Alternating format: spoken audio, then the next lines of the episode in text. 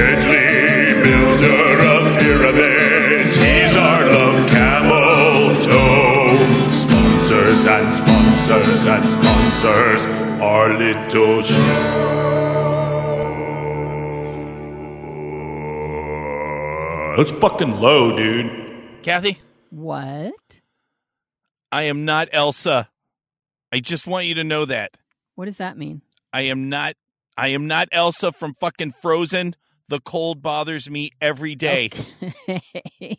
I t- Every fucking like what ha- like it's fucking March, Kathy. It's like mid March. It's supposed to be we're in California. It's supposed to be butterflies and fucking hummingbirds and shit like doo doo doo doo doo doo doo creeping out, you know, and being like, "Oh, let us now frolic in this in the glorious spring weather of California." And it's like fucking last night snow went down to like literally you can just see it all over the mountains. right. What the fuck? First of all, when have you ever frolicked?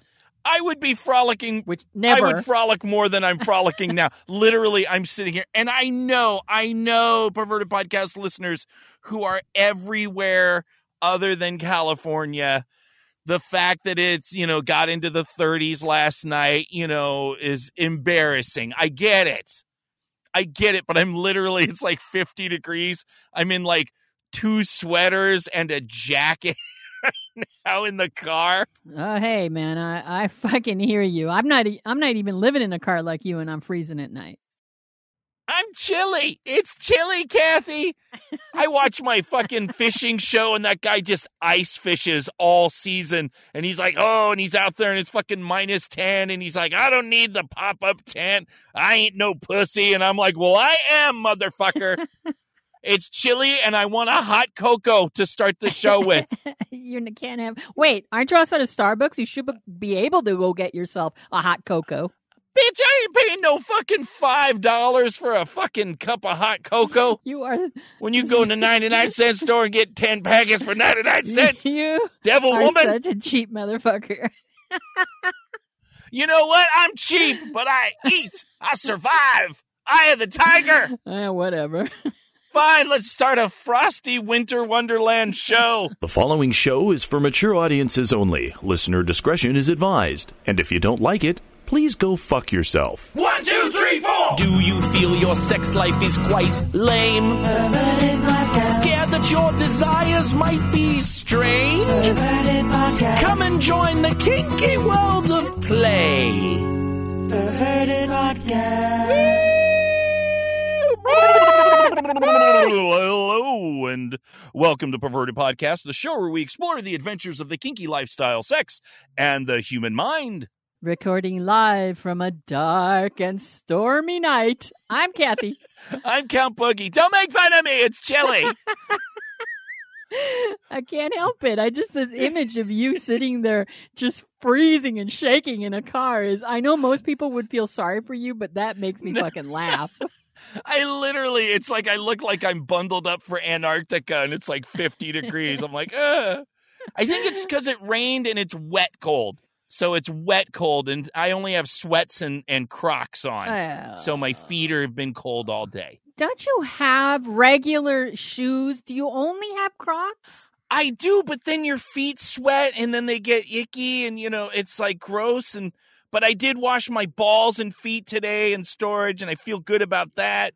We should probably move on. Balls, uh, clean balls and feet. That's not. That's good. clean balls and feet, but it's still cold. I was thinking too, I'm like, who can I call? Because it's like every time I take a shower or clean my balls, I'm like, oh my God, don't waste this. I sh- somebody should be touching this. Somebody's mouth should go on this dick. It's clean. And then there's nobody, and then I sigh. And I'm like, oh, that's the another month, another month until the vaccine shows up. Uh, you have the saddest fucking life, Boogie.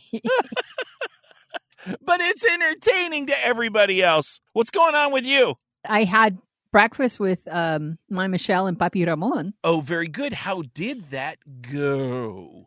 It went really well. Do you know that the two of those assholes have lost so much weight? It's ridiculous. They've totally gone on this quest. They're they're not just sitting there during the pandemic doing nothing. They're like exercising and dieting. They look absolutely fabulous. Well, fantastic. That's good to hear. So, was there some? Uh, was there some talky talk of uh, titillation of the vagination of the Michelleation? Oh my god. We talked about the show and and how you tried to pimp me out and we all laughed and had a good time. We're going to get together again in a couple of weeks and have another breakfast now that we've caught up and everybody's all happy. Even though I got to tell you, Creative Explorer having lost 50 pounds, Michelle and Eddie probably collectively having lost like 100 pounds. And fat ass me just sitting there, you know, eating my breakfast while they're all, oh, I'll do the light version. Oh, I'll just have egg whites. And I, that was not a terribly fun breakfast from that perspective. Yeah, well, more syrup and pancakes for me, motherfucker. I can lose a foot. Pancakes are good. I have another helping of hash browns. Thank you very much. Thank you very much. That's foot number two. I enjoyed myself, and we are going to, you know, talk some more later. It's just that I haven't seen them in so long. It was fabulous catching up with them. Well, I'm glad they're doing good. Hopefully, we can get them back on the show pretty soon. And uh, it's just the ever slow process of you getting your fingers inside of a vagina again. But you know what? You know, You know what? we're on I this wish- mission. No, that's the point is that we're not on this mission. You seem to be on this mission alone. Leave me to myself. I will get my own play partners. Okay. You don't need to find them for me. Kelly, I'm sitting here with clean testicles that no one can touch, and you have vaginas waiting for you, and you're just not going for it. That's very insulting to someone like me. Uh, Here's my answer to that. I don't care what you think, Boogie. That's your life. This is mine. I will touch vaginas when I want to touch vaginas. Whatever, Kathy. Just live the loser dream, eat some more hash browns, and lose a foot. Nah, nah, nah, nah, nah. I can tell that you were with your other lover. Polly problems. Because your mouth smells just like her vagina. Okay, today we have a post on FetLife that absolutely fits the polysanity theme here because it's all about monogamy and non monogamy. It's written by Lola Rose 35 and it's called I Can't Promise Monogamy. And she says, I can promise transparency, honesty, trust, respect, and companionship. I won't promise that I won't get a crush on someone, that I won't develop feelings with another person, or that I won't fall in love with someone in addition to you. I will promise that I can give you a safe space when you need to talk through your insecurities, jealousy, and frustrations. When we accidentally trip an emotional landmine, I will help reassure you that you still hold a special place in my life. I don't promise monogamy. I do promise that when you hear the words, I love you, I mean it. Kabam! Drop the Kablamity poly mic, but boom. There's a poly walk mic? away, turn around, see what the reaction is. Maybe come back, get some nookie, walk back away. Yeah. I saw this and I was like, yes, that is so matter of fucking fact. That is like prerequisite reading for anyone curious about entering a poly relationship. That's why I loved it so much. This was an example of someone articulating exactly what you can expect in a relationship that we have both said is going to be non monogamous. This is what to expect. And it was to the point. It shared amazing depth in the fact of what poly was to that person. And I love that. I really wish everyone could have that approach to entering their poly relationships. But that's not what happens, Kathy. No, it is not. It's not. Would that it That's- were. That's why this post was so exciting because I'm like, you know, god damn it, you know exactly what you're going to get with this person. And they make considerations for your feelings. They understand that there's going to be landmines. This is somebody that understands a non monogamous relationship. right. But it's not always like that, Kathy. No, it's not. And I mean, this post is perfectly describes what uh, polyamory is, and it also perfectly explains why a large majority of people will never attempt polyamory uh, because it's just too damn hard for most people. And I get it. I'm not being judgmental and calling them weak. It is an incredibly difficult thing to do. You have to be very committed to it because unless you happen to be, I don't know, a sociopath or somebody who can compartmentalize your emotions so well that that kind of shit doesn't bother you, you're going to have issues and it's going to suck. It's going to be hard. So, as an example, Creative Explorer uh, is talking to someone else. Uh, he's he's got me, he's got another play partner, and now he's talking to a third person whom we both know and he's played with before. And there they did have a good amount of compatibility. And the question arose as to how I would feel giving up some time if they were to start playing. And I'm not going to go into the particulars, but as committed as I am to polyamory and absolutely never living a monogamous life, the demons pop up automatically and I go, "Oh my god, I'm being replaced. I'm now I'm somebody else is intruding on my territory." The difference is I don't freak the fuck out when those feelings come. I don't like them. They don't make me feel good and I wish they would go away because they interfere with my life. But I'm not upset that they're there because I don't think they make me a bad person. And as as just a little side example, if I were at work and somebody and, and I was, I don't know, let's say managing an office and I was doing a really good job and then my boss called me in after a few years where I thought I was doing really good and my boss tells me, "Hey, I'm going to hire somebody else because I want them to come in and help you do the job. They're going to have a desk right next to you and you're going to have to give up some of your space. I'd be like, "What what what? Uh, don't don't you think I'm doing a good job?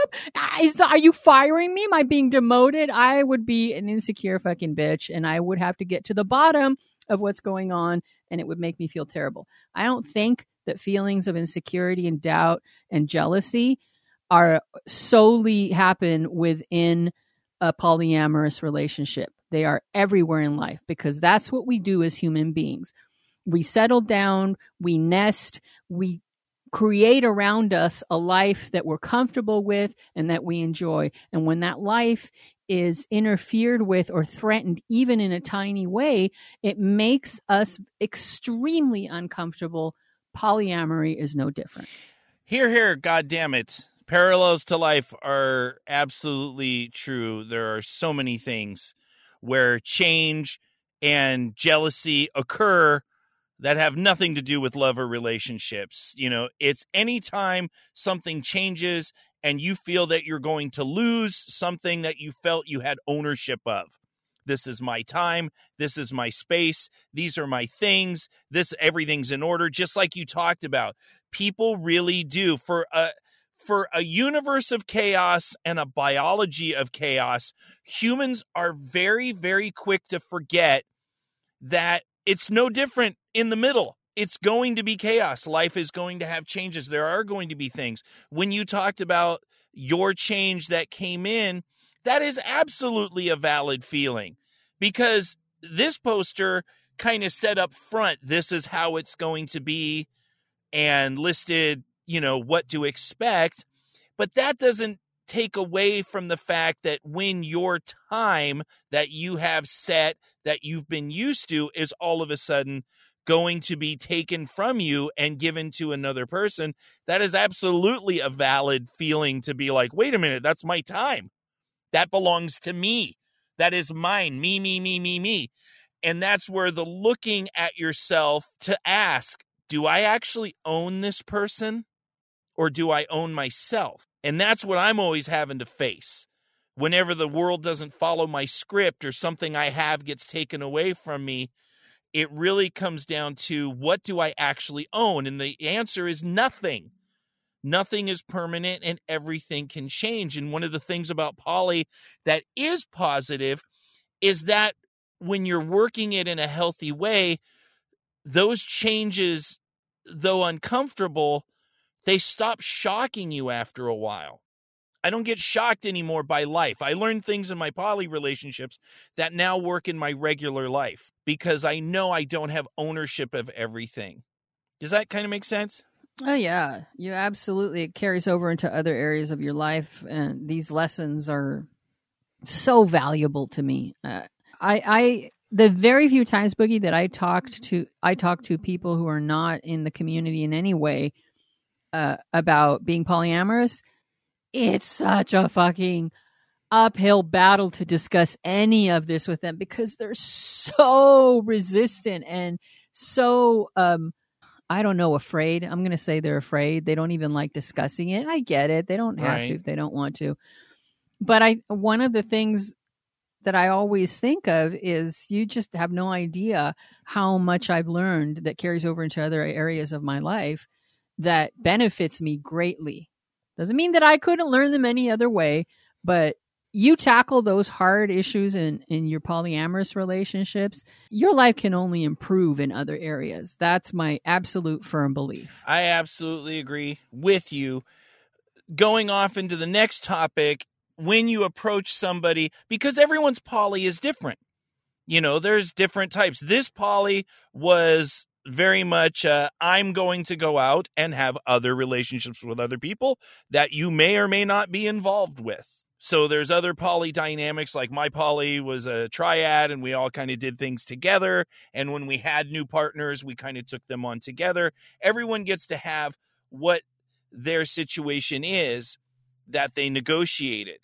What is important and what I see a lot of times is people they hear that you know they'll see somebody that just says this is the way i am and i've had it with me a bunch of times because i'm very upfront this is who i am i'm not monogamous i'm going to do this this and this and just like the poster said when i am with you i am with you and i am interested and invested in you and invested in your positive outcome and i want to work through that but i need you to think through this because a lot of people don't.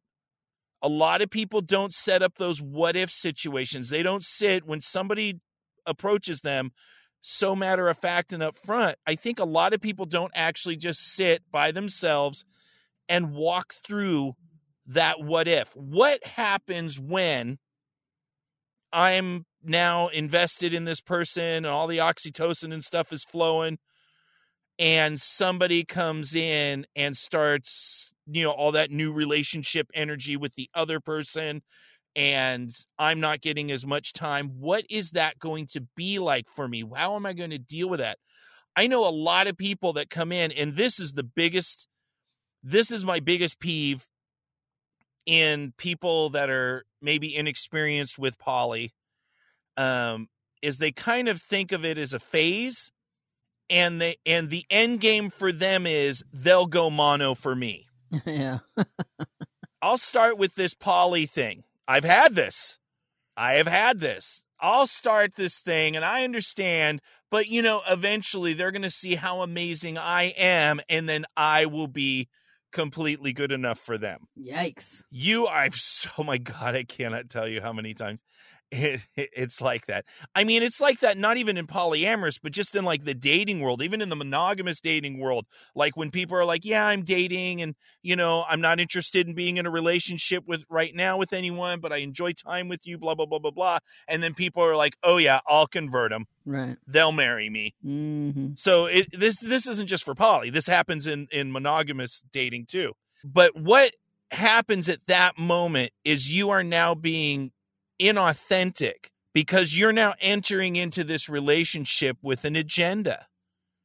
a methodical, manipulative agenda to undermine all of your partner's other partners and to eventually push them all out of the picture at whatever cost to them of pain and suffering. And you're trying to change somebody who has told you who they are as a person, and you're not respecting those boundaries by trying to make them be monogamous. Mm-hmm. Yep. I, I've seen it. I've seen it multiple times, and it's actually, it's a, and I'm pretty sure, in some ways, maybe I've thought that. Surely, in the dating world, I'm like, oh yeah, I'm awesome. They'll fucking just want to be with me, and then they're like, no, no, I got three other partners, and you're like, oh, okay, maybe I'm not so cool.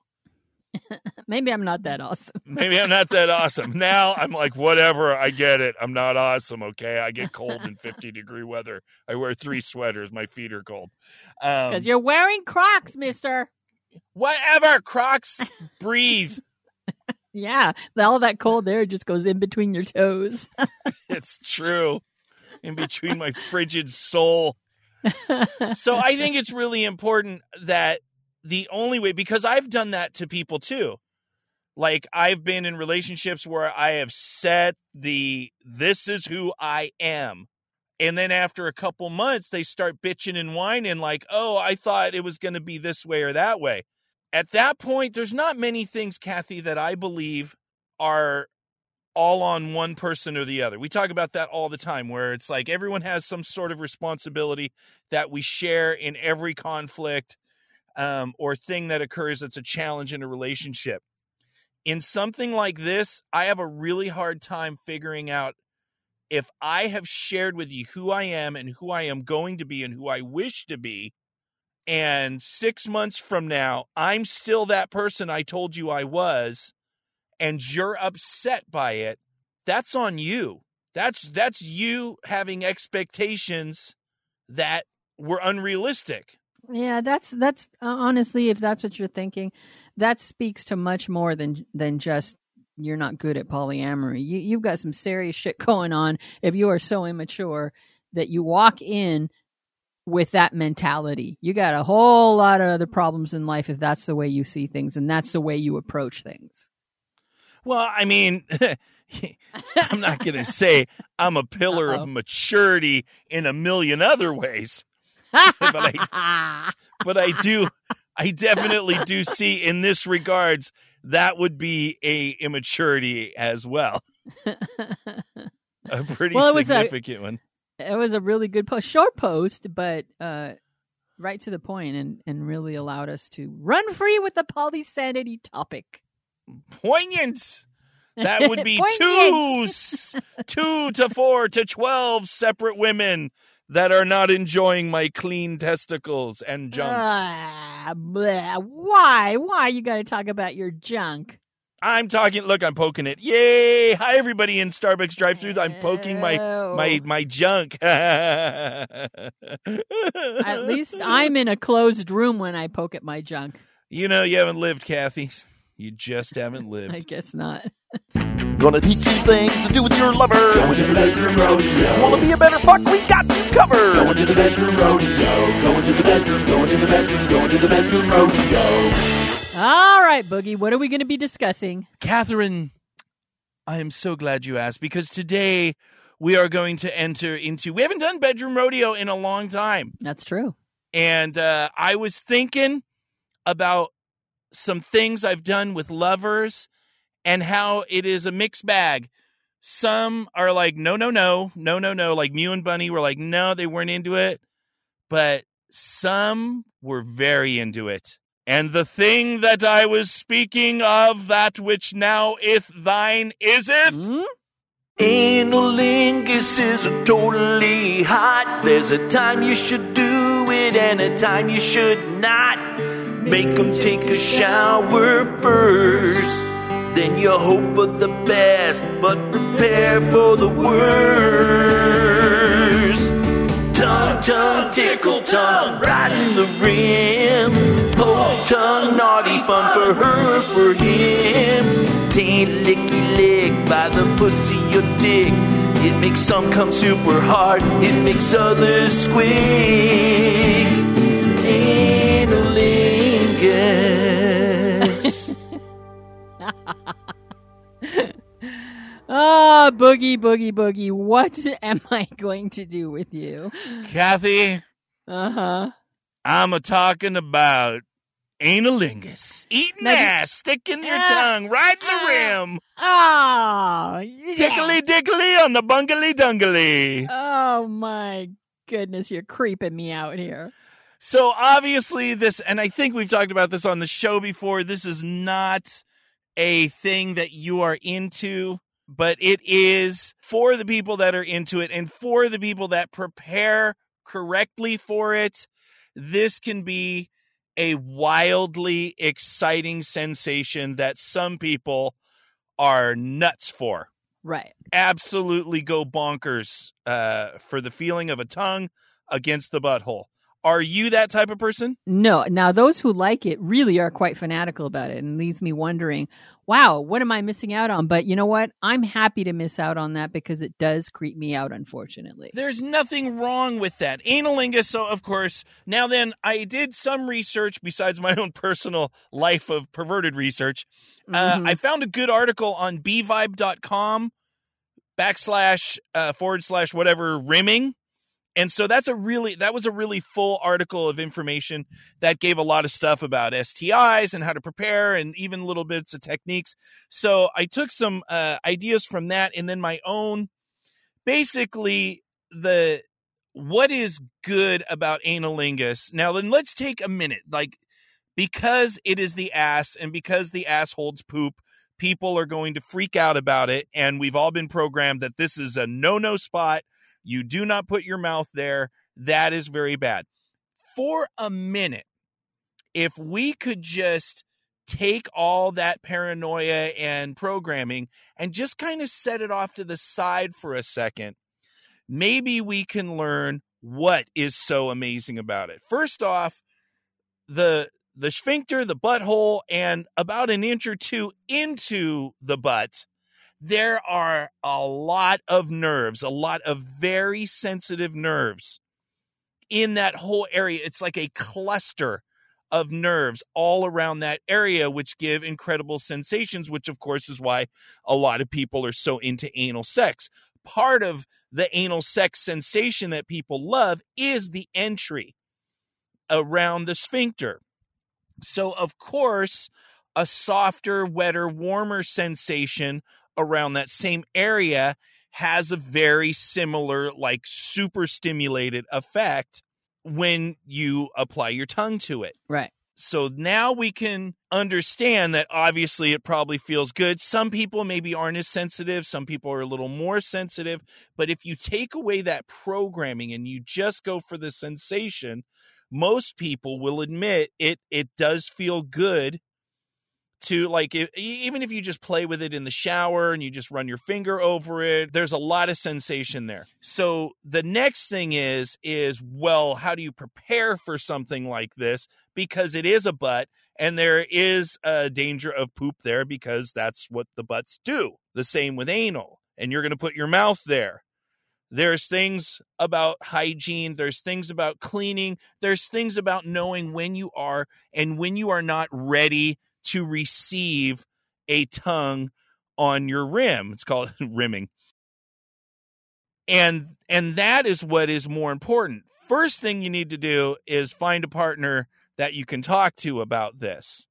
Cuz it's one of those things because it's it's programmed negatively, it's kind of hard to bring up and it's probably not one of those things you just go for.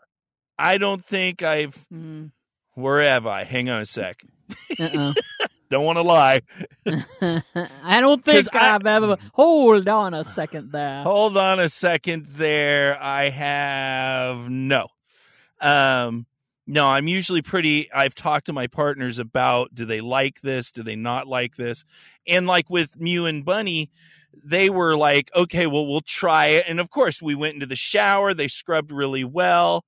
Um, and a lot of times you do it in the shower if that makes you feel a little bit better because obviously that's clean. Uh, you're very clean. Some nice warm soapy water. You uh, get everything out of there. It's it's it's it's good.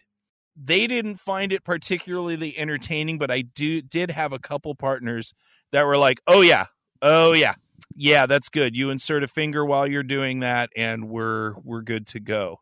Yeesh. So well, so other things, uh, can you get STIs from it? Yes, of course you can, depending on if there are microabrasions around around the anus. That of course can lead to uh, the spread of bacterias, uh, STIs. If you have cold sores and you go down, you can be spreading, you know, mouth herpes, anal, anal mouth, back and forth. If you're with people that you're new and you haven't done, then obviously using some sort of barrier protection is also good. And I find the barrier protection makes you more aggressive because you're not as hung up about am I putting my tongue on poop. So using a dental dam or even just saran wrap with a little bit of lube on the butthole side um, will give a lot of sensation and give you a little bit of barrier protection. oh yeah, barriers remove the poop element altogether, then it's a possibility. Okay, so now that's something you can almost put your head around. I can kind of wrap my mind around that. Um, I don't.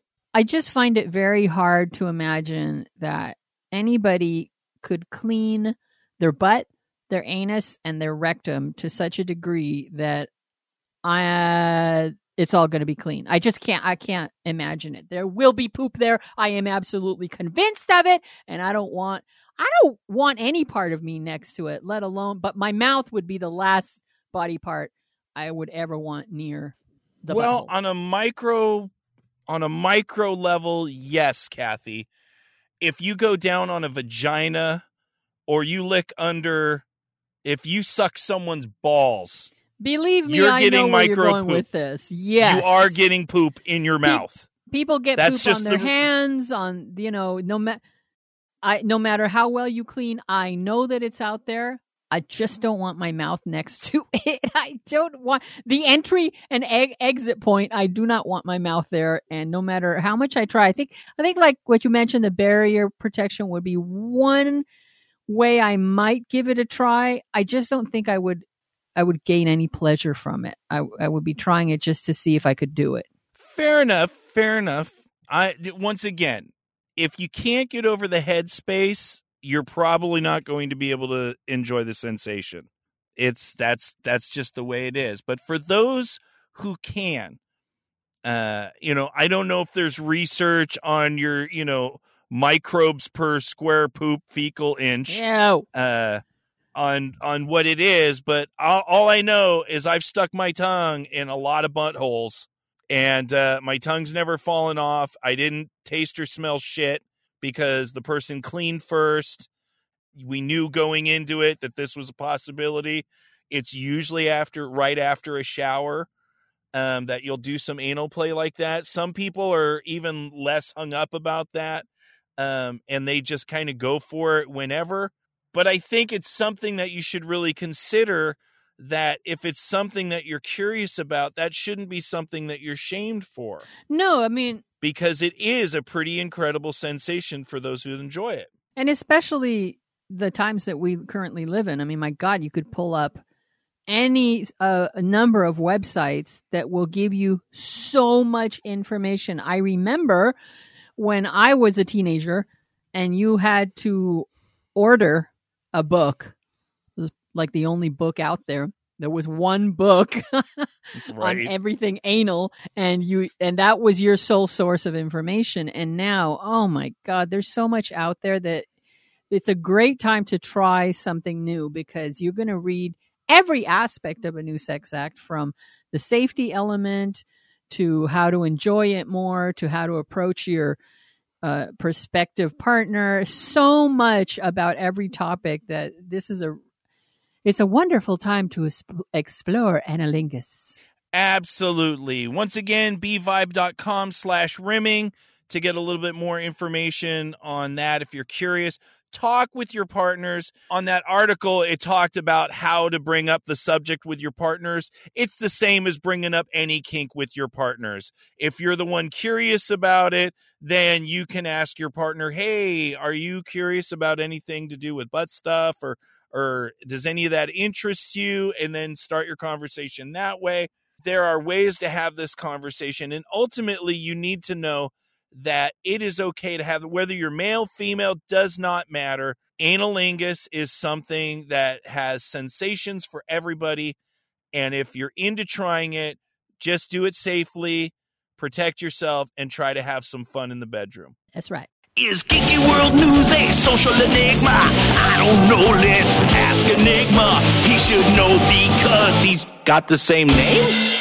anything fun going on this week sexually for you or uh, are you still here with us in in lameness Well, n- nothing like there's a th- there's definitely been some flirting and kind of like planning for after I get my second uh, dose at the end of the month. But today I, d- I did make it down to the Pleasure Chest, which is a uh, local sex shop here in LA, and got myself a magic wand, the magic wand. they still make those They do. It's just not Hitachi anymore. oh yeah They just rebranded it to just the the magic wand. And so now, yeah, they definitely still sell it, and they specifically sell this as a. It's now just a sexual vibrator. They don't try to pretend that it's a massager anymore. is it the solid one like hitachi used to make or is it one of the the you know the other offshoots because you can get the shitty Hitachi uh, magic wands Right. online for 20 bucks and they work pretty good but they're not the solid monster that was the og hitachi magic wand No, this is definitely the solid monster. Like I, I specifically got the one that plugs into the wall right because I want that that sort that level of power that comes with that. So right yeah, no, I, I I didn't get the base model, but I did get the middle model where it has like varying settings and whatnot. So I I definitely splurged a bit today. that well congratulations i hope uh you know it doesn't collect dust but it's kind of cool because you can turn it on and it you can watch it shake off the dust i guess if you're really desperate that's sad Also, like I, I've discovered in the last couple of months, um, I won't go into detail for for you, Bookie, but I have discovered that a wand feels pretty nice down there. Um absolutely it doesn't freak me out at all for you to talk about that because that is part of healthy masturbation i myself Yes, have is. tried putting the hitachi uh magic wand on the tip of my dick on the side on my under I, it just it feels like kind of cool you know like uh, Mhm. like a massage but there's nothing like arousing Mhm. to it do you get aroused using it It's odd. Like it feels really good, and it definitely something that helps during masturbation. But I don't stay hard during it. right But it feels really good. So I'll like I'll do the super erogenous zone for a little bit, and then go back to jerking off, and then come back to it. But like I don't oh just use the magic wand on there. Like maybe like right at the end, but uh, yeah, I don't just use it f- as a masturbator. Fair enough. Fair enough. I know some uh some guys really respond well to it. I've heard from a lot of Mhm. uh female dominants who use it on their male subs and and just literally that sensation is enough to make them pop. So uh so very good. Very Oh, yeah. good. See, I'm not that squicky. It's important. You know, our listeners, you know, need to know that there's options for them in their masturbatory practices. I'm not that prude. No, you are not Boogie. You're a good sex educator. That's oh wow! Now I'm a sex educator.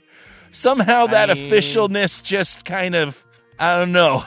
So you got a couple topics, really good topics, a research and then a fun one. Let's can we start with the uh the research one? Yes, we can. So, this article comes from the University of Indiana, and the article is called Majority of Women Sexed, Many Use Dating Apps to Find Partners, Global Study Finds. So, the study is based off of research from over 100,000 women in close to 200 countries.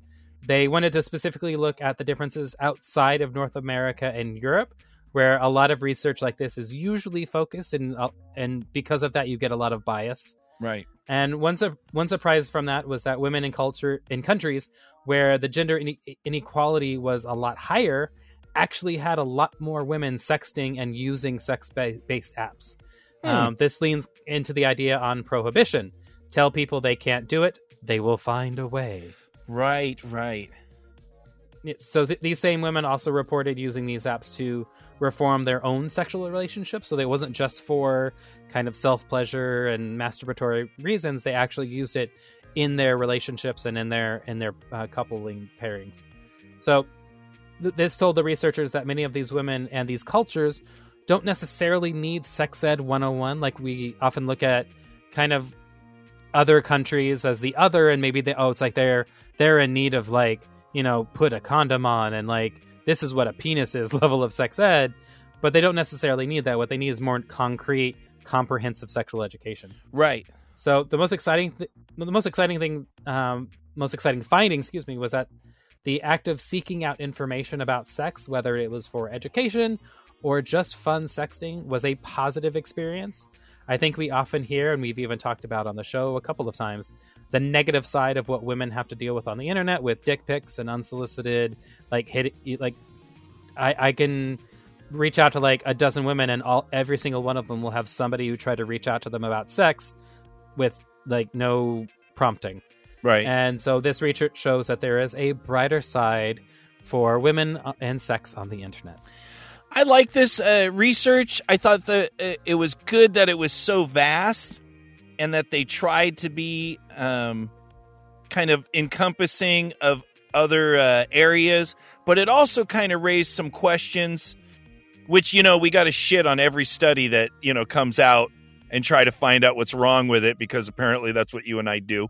So the thing that was interesting is when it said the women from countries that are um, more put down, like I get what it's less equal, more patriarchal, Right. and women are you know kind of treated worse. Mhm. That they had a four times higher um, likelihood to be involved in either receiving or sending sexting messages. So when I saw either receiving or sending, it kind of said, well, is it which one? You know, because if it's a if it's a place where men don't think as highly of women, then maybe they're just programmed to be to tolerate it. You know, like, oh, I'm supposed to take dick pics and whatever because this society tells me that I'm less than a man and I should just, you know, this is what I do. I'm just a hole for a fucking man. Right. So I don't know. So that's where I was kind of like, you know, because that seems like a lot, four times more. And I understand your point of view where it's the prohibition thing, where it's like, hey, you know, they'll rebel where they can rebel. Mhm. Um, but it would be interesting if they got more specific um, on whether or not the women in those situations in those countries were more the aggressors in the sexting as opposed to being the recipient of it. Does that make sense? That does make sense, and I think that um, I didn't go d- delve into the full art uh, research article, which you, which is which is linked on the website. Right, right. But um, uh, yeah, I, I definitely agree that looking at which direction the, the messages are coming from is definitely important because, as you're saying, a lot of these cultures they've just been indoctrinated a certain way for so long that if a if a if a man reaches out, they're kind of programmed to respond in a positive way because otherwise something negative will probably happen. Sure. So yeah, no, I, I, I definitely respect that. But as far as the other data, I thought it was really encouraging that so many um, that it's getting more leveled. Yes. And I like this type of research because it validates, oh yes, women like to seek sex too. Right. You know, it's like we're breaking women have sexuality. Women in other cultures are sexual. Um, I think there was one statistic where it said the highest uh, level of women that were looking for booty calls in dating apps was East Africa, which I thought was great. And I'm like, uh, hey, uh, Enigma. so you want to get a flight? Uh, you know, maybe we could. Because I'm always trying to find where's like the horniest place where the women are the least hung up about sex Mhm. and just are like, oh, I like you. This is good. Let's go fuck. Like, I want to know what country is the best at that. So now East Africa, according to this data, moves a little bit into that. And I'm interested. But what's really cool, now getting back to, to more of the serious stuff, because, you know, I'm a serious guy. As a Yes, you sex educator, it's very, very Yes, a important. very serious, uh, Very professional sex educator. yes. One of the things that is exciting about this is I was just talking to one of our listeners on the phone who was kind of looking for better partners, but they live in a rural kind of area. I mean, Mhm. not necessarily a small city, but it's just not a wide open. There's not a lot of choices. Well, it's kind of like your experience when you were in Texas. Sure, that is one of the benefits of branching out. Now, of course, you know, there's a lot of problems with that. You know, it's easier to be manipulated and lied to in in internet relationship because the person has more chances to think about what they're going to write to you, what how they're going to approach you, what they're going to let you see about their life. I mean, you can literally you have no idea who you're really talking to as opposed to dating someone in real time and meeting them in public places and maybe even they're from your local area or work or you know, you at least have some source of knowing what type of person they are Right.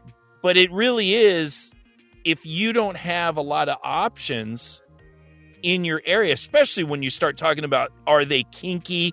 Do they like my types of kinks? You know are they compatible in communication? Online is is other than moving online is really your only option. Yeah.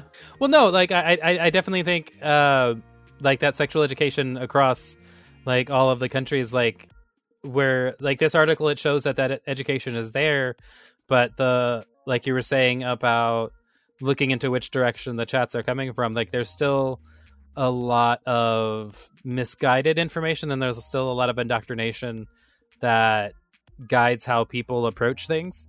And so, like, if you're out in a rural area and you don't have a lot of options, like if you do, it, it if you don't know what to look for, you don't know what to look for, and so that's why uh, I, I think uh, podcasts like ours and educators like us and Lindsey Doe and a lot of other places, a lot of other educators on the internet, like their main job is kind of reaching those people who don't necessarily have that accurate information or have just been inside of a, a certain community for so long that they don't know any other way.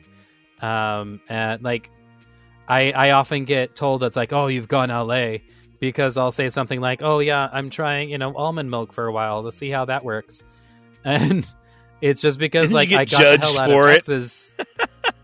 I, yeah, like I, I- I got the hell out of Texas and I'm trying new things. Like, there's nothing wrong with it, but like somehow the fact that I'm trying almond milk has like is like changing me on You've a changed. fundamental level or something. right? He hasn't ridden a horse in months. oh my god All right, so uh, another article that I really liked. This comes from Seven News. This is a news station out of Australia. And the article is called Furries Uncovered What Life is Really Like for This Misunderstood Fandom. So, as I said, this writer uh, is from Perth, Australia. So, a shout out to our Aussie listeners. Uh, but, but a lot of this is still going to be translatable across uh, other aspects of this subculture. Sure. So, as many of those within the furry community, uh, you know that just what it looks like from the outside is not actually what it is. Um, hell, if you've ever accidentally walked by your local furry convention, have you ever truly lived? the the author donned a fursona to really experience a local convention's uh, local convention properly. First thing he noticed was that he, he first thing he noticed was just how free he could be within the suit. Since he was basically anonymous, he could be way more outgoing and playful than he would be on a typical day. For him and for the furry whom he was being guided by, it's escape- escapism. One side of the fandom that comes out is the more sexual side of it. And while this is the more advertised aspect, it really isn't a huge part of the major culture, according to his source. I do remember one of the first kinks I kink things I ever saw on TV was on an episode of the original CSI where they were investigating a death at a furry convention, and this sexual aspect of it was a huge part of the show. Like this was the first kink thing I ever saw on TV. was furries. Which, by the way, for our listeners that don't know what furries are, that's basically a co- we should have started with that probably. Pro- Probably should Uh, that's that, when yeah. somebody gets in a full costume, kind of like kind of like the mascot from a sports event, Mhm. where you get in, you're a raccoon or a dog or a cat or or some creature, but it's like a full you are inside a full costume. Uh, Yes, exactly. And um, a lot of the, if you look into kind of the history of furries, that's actually kind of where a lot of it comes from. Is it kind of started with mascots and it and it exploded from there. Sure. But uh, again, that sort of uh, sexual aspect is just kind of a min- minority of the culture and what the media likes to play up. So, but the kind of the summary of this article, I'll I'll just quote this directly from the the writer. I was so so confident. It was unbelievable. I was surprising myself with what with what I felt comfortable doing. I was dancing in the streets. I'd never do any of that stuff without a furry outfit. It showed a different side of me that I didn't even know. Uh, for for me, this article really resonated for me uh, for my Halloween scare sauna, if you want to call it like a Right, instead of a sure. fursona, it's a scare sauna. Like when I'm in that makeup or in that mask, like especially in 2019 when I worked for uh, a, a haunted attraction here in LA, like I was in a full costume, full mask, like you could not see me unless I told you who it was, or you couldn't wouldn't recognize me unless I told you who it was. And it was just, I could literally do not do whatever I wanted, but like I th- there's that feeling of like I could be whatever I wanted, and I can just like fuck with people, and it's just there's it's this level of freedom that you don't get to be when you're just you know in your in your normal normal everyday meat suit. So like I, I definitely understand this aspect of getting inside of a costume and just becoming a different person. I think it's it's definitely a magical a magical experience, and I would like you can get like the the first suit that they they use in this um, article and in the video if you want to find the article um is it's this full on mascot suit with like zippers and a full hood and like it's it's huge but you can do some versions of this and get that aspect of it at a not as you know expensive level just to like feel that experience of freedom uh, feel that experience of just being able to live literally in another skin for a while and and get to be another person and just kind of like enjoy that freedom because it's not exactly something we get to experience every day. I was super excited about this enigma because Kathy and I had talked on the show, I don't know, a couple months ago, that we didn't have a great understanding of furries because there wasn't, I mean, there was one or two furries at Threshold that came in, you know, maybe once or twice in the 10 years that we were there. And so we didn't really have a lot of people to talk about, you know, what that headspace of being a furry was. So we could just speculate. But what was great about this article that was like that big aha moment for me was the escapism and how many people are so socially challenged.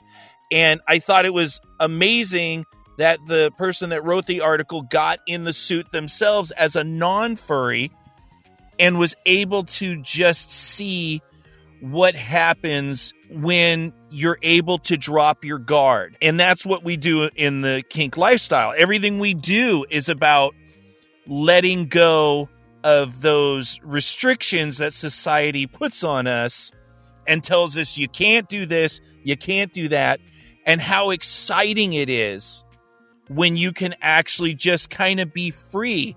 And then, of course, you know, without the mask, like in when in public play or with your partners or whatever, you can be silly, you can do role plays, you can become other people. It's just I didn't understand that connection until the author of this article said it. It's escapism. So it's basically my quote is outgoing without alcohol for the socially challenged because you're not going to be seen. Because even though in the kink lifestyle, you know, we learn how to let down our guard and be ourselves, there's a whole nother world when you're actually nobody knows who you are. Because even even in the dungeon, you're still kind of fronting a little bit, you know, like, hey, I'm this and I'm that. But when it gets to that point to where you really nobody knows who you are. There's no real risk. Obviously you're not going to commit crimes or, or you know stuff like that. But if you're just going to want to be silly or dance it almost becomes very much like a little like you're becoming childlike again to where you can dance for people and high five and and make little wiggle dances and stupid stuff that you do like when you're a kid, which is why so many like the littles community that isn't sexual is very adamant that they they say they're not sexual because it's not all there is. A lot of people I talked to a friend today who's not kinky and you know, I tell her all about the stuff we're going to talk about and whatever and she's like, "Oh, that's that sex. How do you have sex in those costumes? Sex, sex, sex." And I go, "It's not all about sex for everybody. For some people it is it's just it it's really that mindset that is so amazing it just a great article Yeah, and and like they even said in the article, like it is an aspect of the community. It's just not necessarily one that is as prominent as like the conventions and that sort of thing. But it is definitely a part of the of the subculture. this was this was really good man thank you so much for bringing this what uh if the kids want to get a hold of us where do they go Well, they can find us on Twitter at Perverted PCast. They can find us on Instagram at Perverted Podcast. And if they want to get all of our links and they want to find links to the articles that we're talking about today, they can find us on FetLife. Just search for Perverted Podcast. There's both a group and a page.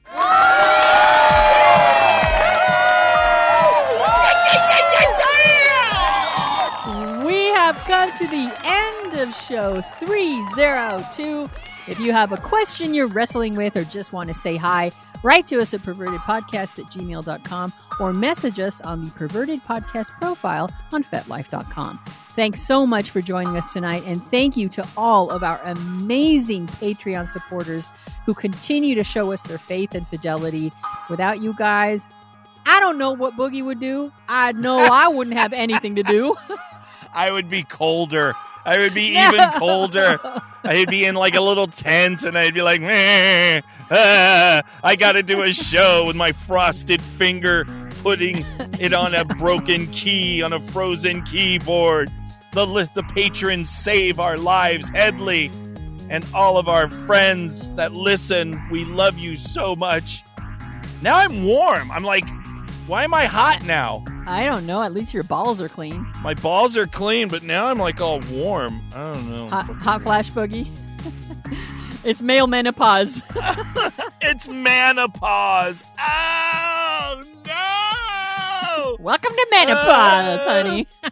Ah, at least my balls are clean Jillian, Jillian, Jillian, Jillian, your goddess. I would fight off sharks and monsters just to give you one kiss. Now I am not a brilliant man, but I can touch the sky. It's above me, you're above me, I don't mind. It's above me, you're above me, I don't mind.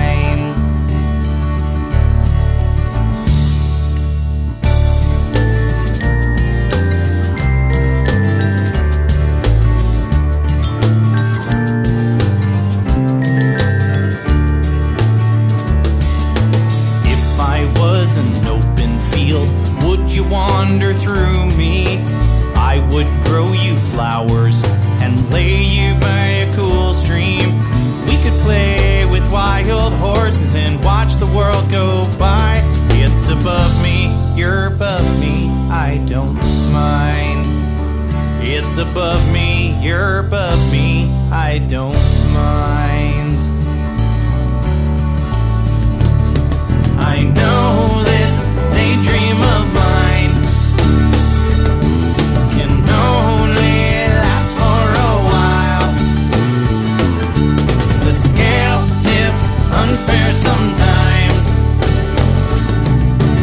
Until this moment's gone, I'll stay alive